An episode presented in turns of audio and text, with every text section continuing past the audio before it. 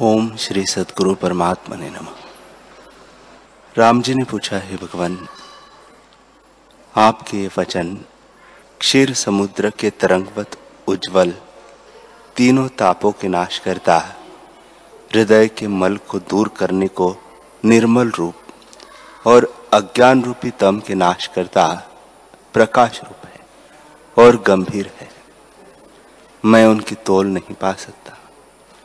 एक क्षण में मैं संशय से अंधकार को प्राप्त हुआ हूँ और एक क्षण में निसंशय रूप प्रकाश को प्राप्त होता हूँ। जैसे चपल रूप मेघ से सूर्य का प्रकाश कभी भासता और कभी गिर जाता है। इससे मेरा संशय दूर करो कि अप्रमेय रूप आत्मानंद सत्ता प्रकाश रूप और असत्य भाव से रहित सार रूप है तो उस अद्वैत तत्व में कल्पना कहाँ से आई है? श्री वशिष्ठ जी बोले, हे रामचंद्र जी, जो कुछ मैंने तुमसे कहा है, वह यथार्थ है, और जैसे कहा है, तैसे ही है। यह वचन असमर्थ भी नहीं, क्योंकि जिसके हृदय में ठहरे उसको आत्मानंद में प्राप्त करे। विरूप भी नहीं है, क्योंकि इनका रूप फल प्रकट है, जिसके धारण से संसार के सब दुख मिट जाते हैं और पूर्वापार विरोध भी नहीं है। और कि प्रथम कुछ और कहा और पीछे कुछ और कहा। जो कुछ मैंने कहा है, सो यथार्थ कहा है। परंतु ज्ञान दृष्टि से जब तुम्हारा हृदय निर्मल होगा और विस्तृत बोध सत्ता हृदय में प्रकाशेगी, तब तुम मेरे वचनों के तात्पर्य को हृदय में ठीक जानोगे। तुमको जो मैं उपदेश करता हूँ, सो वाच्य वाचक शास्त्र के संबंध जताने के निमित्त करता हूँ। जब इन युक्त वचनों से तुम जागोगे, तब तुम्हें अद्वैत सत्ता निर्मल भासेगी और जो कुछ वाच्य वाचक शब्द अर्थ रचना है, उसको त्याग करोगे। ज्ञानवान को, सदा परमार्थ अद्वैत सत्ता भासती है। आत्मा में इच्छादि कल्पना कुछ नहीं, निर्दुख, निर्द्वंद्व है और जगत रूप होकर सिद्ध हुआ है। इस प्रकार मैं तुमको विचित्र युक्ति से कहूँगा। जब तक सिद्धांत उपदेश की आवश्यकता है, तब तक आत्मसत्ता नहीं प्रकाशती। जब आत्मबोध होगा, तब आप ही जानोगे। अज्ञान रूपी तम वाक विस्तार बिना शांत नहीं होता। इस कारण मैं तुमको अनेक युक्तियों से कहूँगा। जब तक सिद्धांत उपदेश का अवकाश है, हे रामचंद्र जी शुद्ध आत्मसत्ता के आश्रय जो संवेदन भाव फुरता है, उसी का नाम अविद्या है। वह दो रूप रखती है, एक उत्तम और दूसरा मलिन। जो स्पंद कला अविद्या के नाश निमित्त प्रवर्तित है, वह उत्तम है। और विद्या भी उसी का नाम है, और सब दुख नाश करती है। और जो संसार की ओर फुरती है, वह अविद्या है। अर्थात, आत्मा की ओर फुर्ती है, सो विद्या है, और दृश्य की ओर जो फुर्ती है, वह अविद्या है। पर दोनों स्पंद रूप है। इसे अविद्या का नाश करो। जैसे ब्रह्मस्त्र से ब्रह्मस्त्र शांत होता है विष को विष नाश करता है और शत्रु को शत्रु मारता है, तैसे ही विद्या से अविद्या नाश होती है।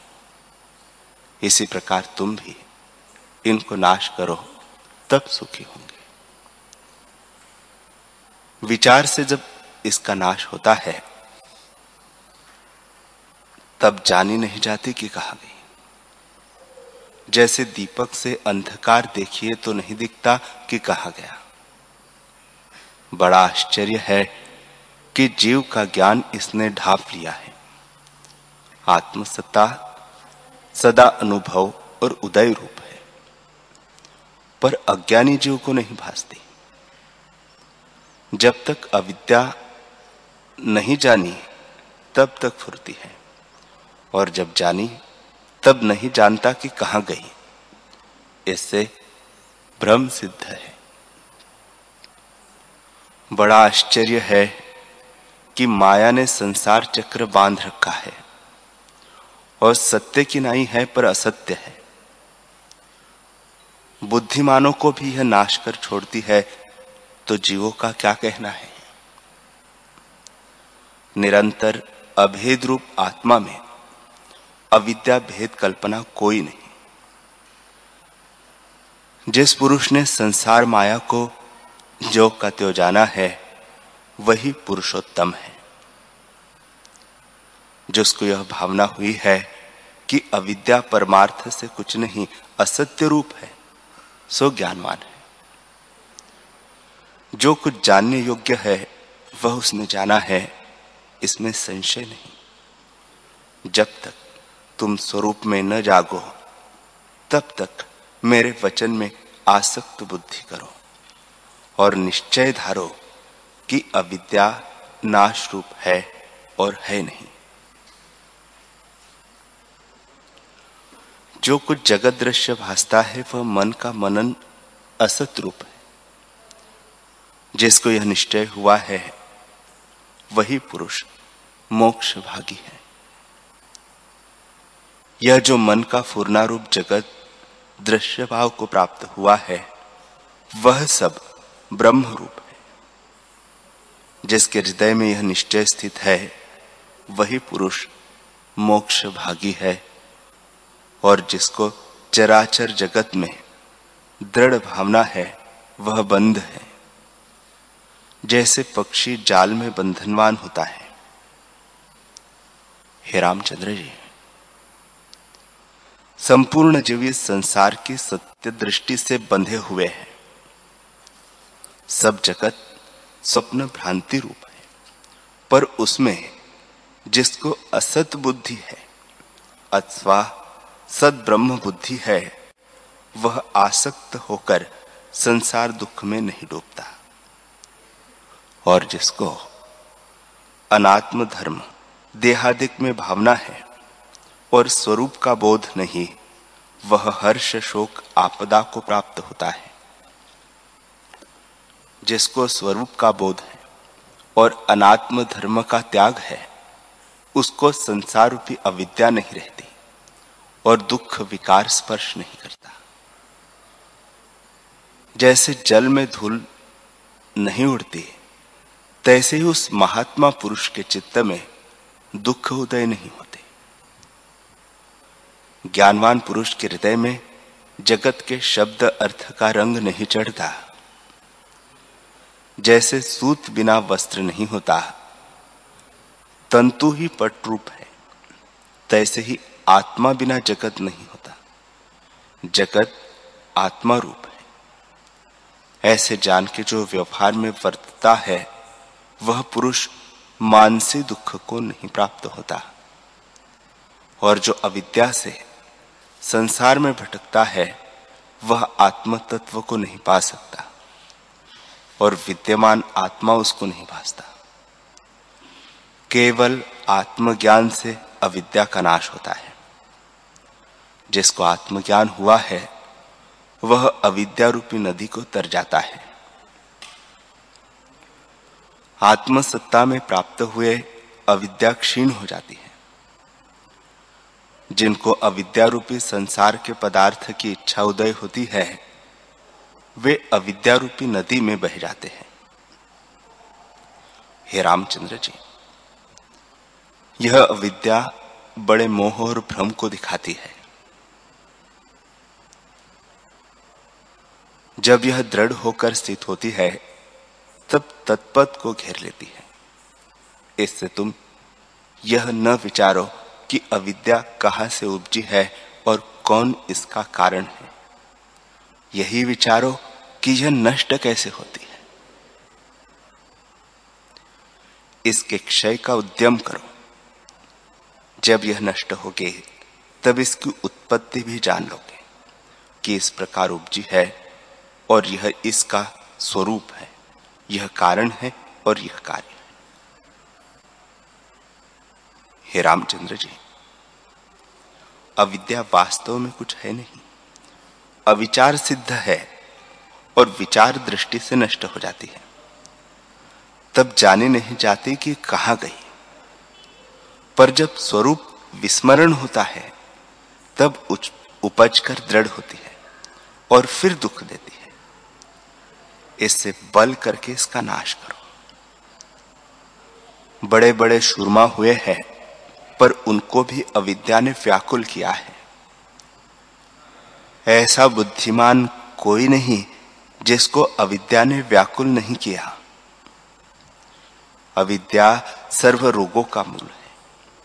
यत्न करके इसकी औषधि करो कि जिससे जन्म दुख कुहिरा न प्राप्त हो।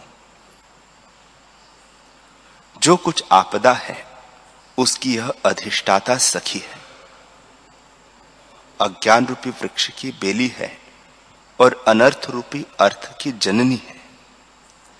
ऐसी अविद्या रूपी मलिनता को दूर करो, जो मोह, भय, आपदा और दुख की देने वाली है। और हृदय में मोह उपजाकर जीवों को व्याकुल करती है। अज्ञान चेष्टा से इसकी वृद्धि होती है। जब अविद्या रूपी संसार समुद्र से पार होंगे, तब शांति होगी। श्री वशिष्ठ जी बोले, हे रामचंद्र जी अविद्या रूपी रोग को काटकर जब शांत रूप स्थित होते हैं और विचार रूपी नेत्र से देखते हैं, तब यह नष्ट हो जाती है। हे राघव, इस विस्तृत व्याधि की औषध सुनो। जीव जगत का विस्तार मैं तुमसे कहता हूँ। सात्विक, राजस आदि मन की वृत्ति विचारने के लिए मैं प्रवृत्त हुआ था।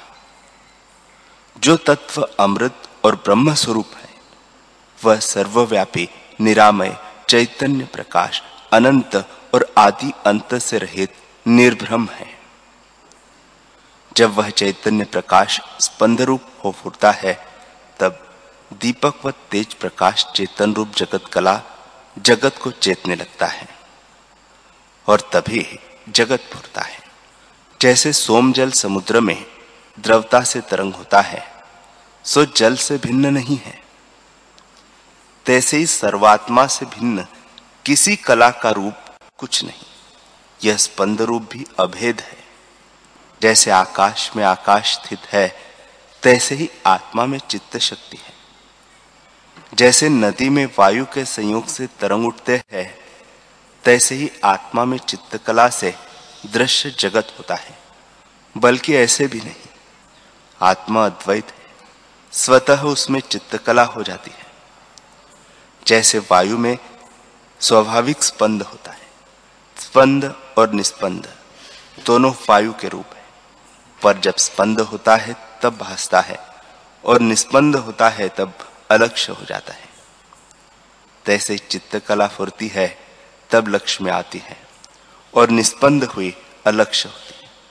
तब शब्द की गम नहीं होती। स्पंद से जगत भाव को प्राप्त होती है।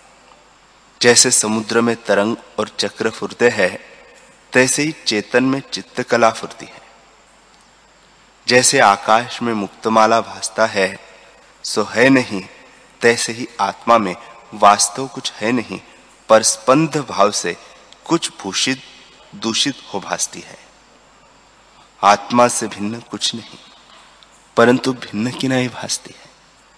जैसे प्रकाश की लक्ष्मी कोट रवि सम स्थित होती है, तैसे ही आत्मा में चित्त शक्ति है और देश, काल, क्रिया और द्रव्य को जैसे जैसे चेतती है, तैसे ही तैसे हो वास्ती है।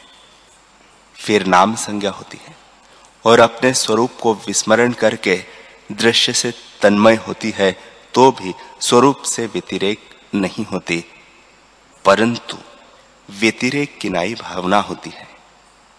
जैसे समुद्र से तरंग और सुवर्ण से भूषण भिन्न नहीं, तैसे ही आत्मा से चित्त शक्ति भिन्न नहीं।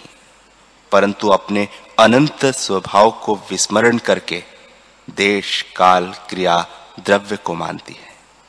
संकल्प के धारने से कल्पना भाव को प्राप्त होती है और विकल्प कल्पना से क्षेत्रज्ञ रूप होती है। शरीर का नाम क्षेत्र है और शरीर को भीतर बाहर जानने से क्षेत्रज्ञ नाम होता है। वह क्षेत्रज्ञ चित्त कला अहम भाव की वासना करती है और उस अहंकार से आत्मा से भिन्न रूप धारती है। फिर अहंकार में निश्चय करना होती है और उसका नाम बुद्धि होती है।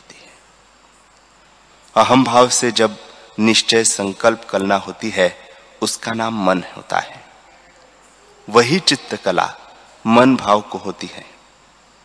जब मन में घन विकल्प उठते हैं, तब शब्द, स्पर्श, रूप, रस, गंध की भावना से इंद्रिया फुराती है और फिर हाथ, पाँव, प्राण संयुक्त देह भासाती है। इस प्रकार जगत से देह को पाकर जीव जन्म मृत्यु को प्राप्त होता है। वासना में बंधा हुआ दुख के समूह को पाता है। कर्म से चिंता में दीन रहता है और जैसे कर्म करता है, तैसे ही आकार धारता है। जैसे समय पाके फल परिपक्वता को प्राप्त होता है, तैसे ही स्वरूप प्रमाद से जीव दृश्य भाव को प्राप्त होता है। आपको कारण, कार्य मान के अहम भाव को प्राप्त होता है। निश्चय वृत्ति से बुद्धि भाव को प्राप्त होता है और संकल्प संयुक्त मन भाव को प्राप्त होता है। वही मन तब देह और इंद्रिया रूप होकर स्थित होता है और अपना अनंत रूप भूल जाता है और परिचिन्न भाव को ग्रहण करके प्रतियोग और व्यवच्छेद भाव भासता है। और तभी इच्छा मोह आदि शक्ति को प्राप्त होता है। जैसे समुद्र में नदियाँ प्रवेश करती है, तैसे ही सब आपदा और दुख आय प्राप्त होते हैं। इस प्रकार अहंकार अपनी रचना से आप ही बंधनवान होता है। जैसे कुशवारी अपने स्थान को रचकर आप ही बंधनवान होता है।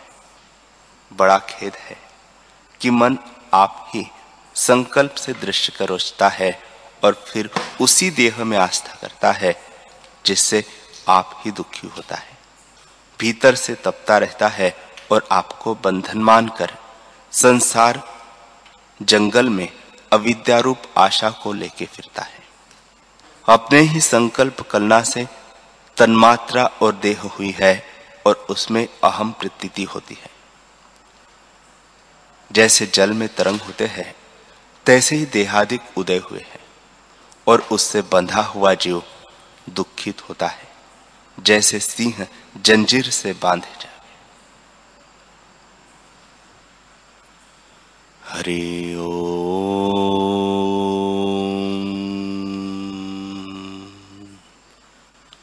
हरि ओ ओम सहनावतु, सहनौ भुनक्तु। सह वीर्यं करवावहे तेजस्विनावधीतमस्तु। मिषावहे विद्विषावहे शांति शांति शांति श्री सद्गुरुदेव भगवान की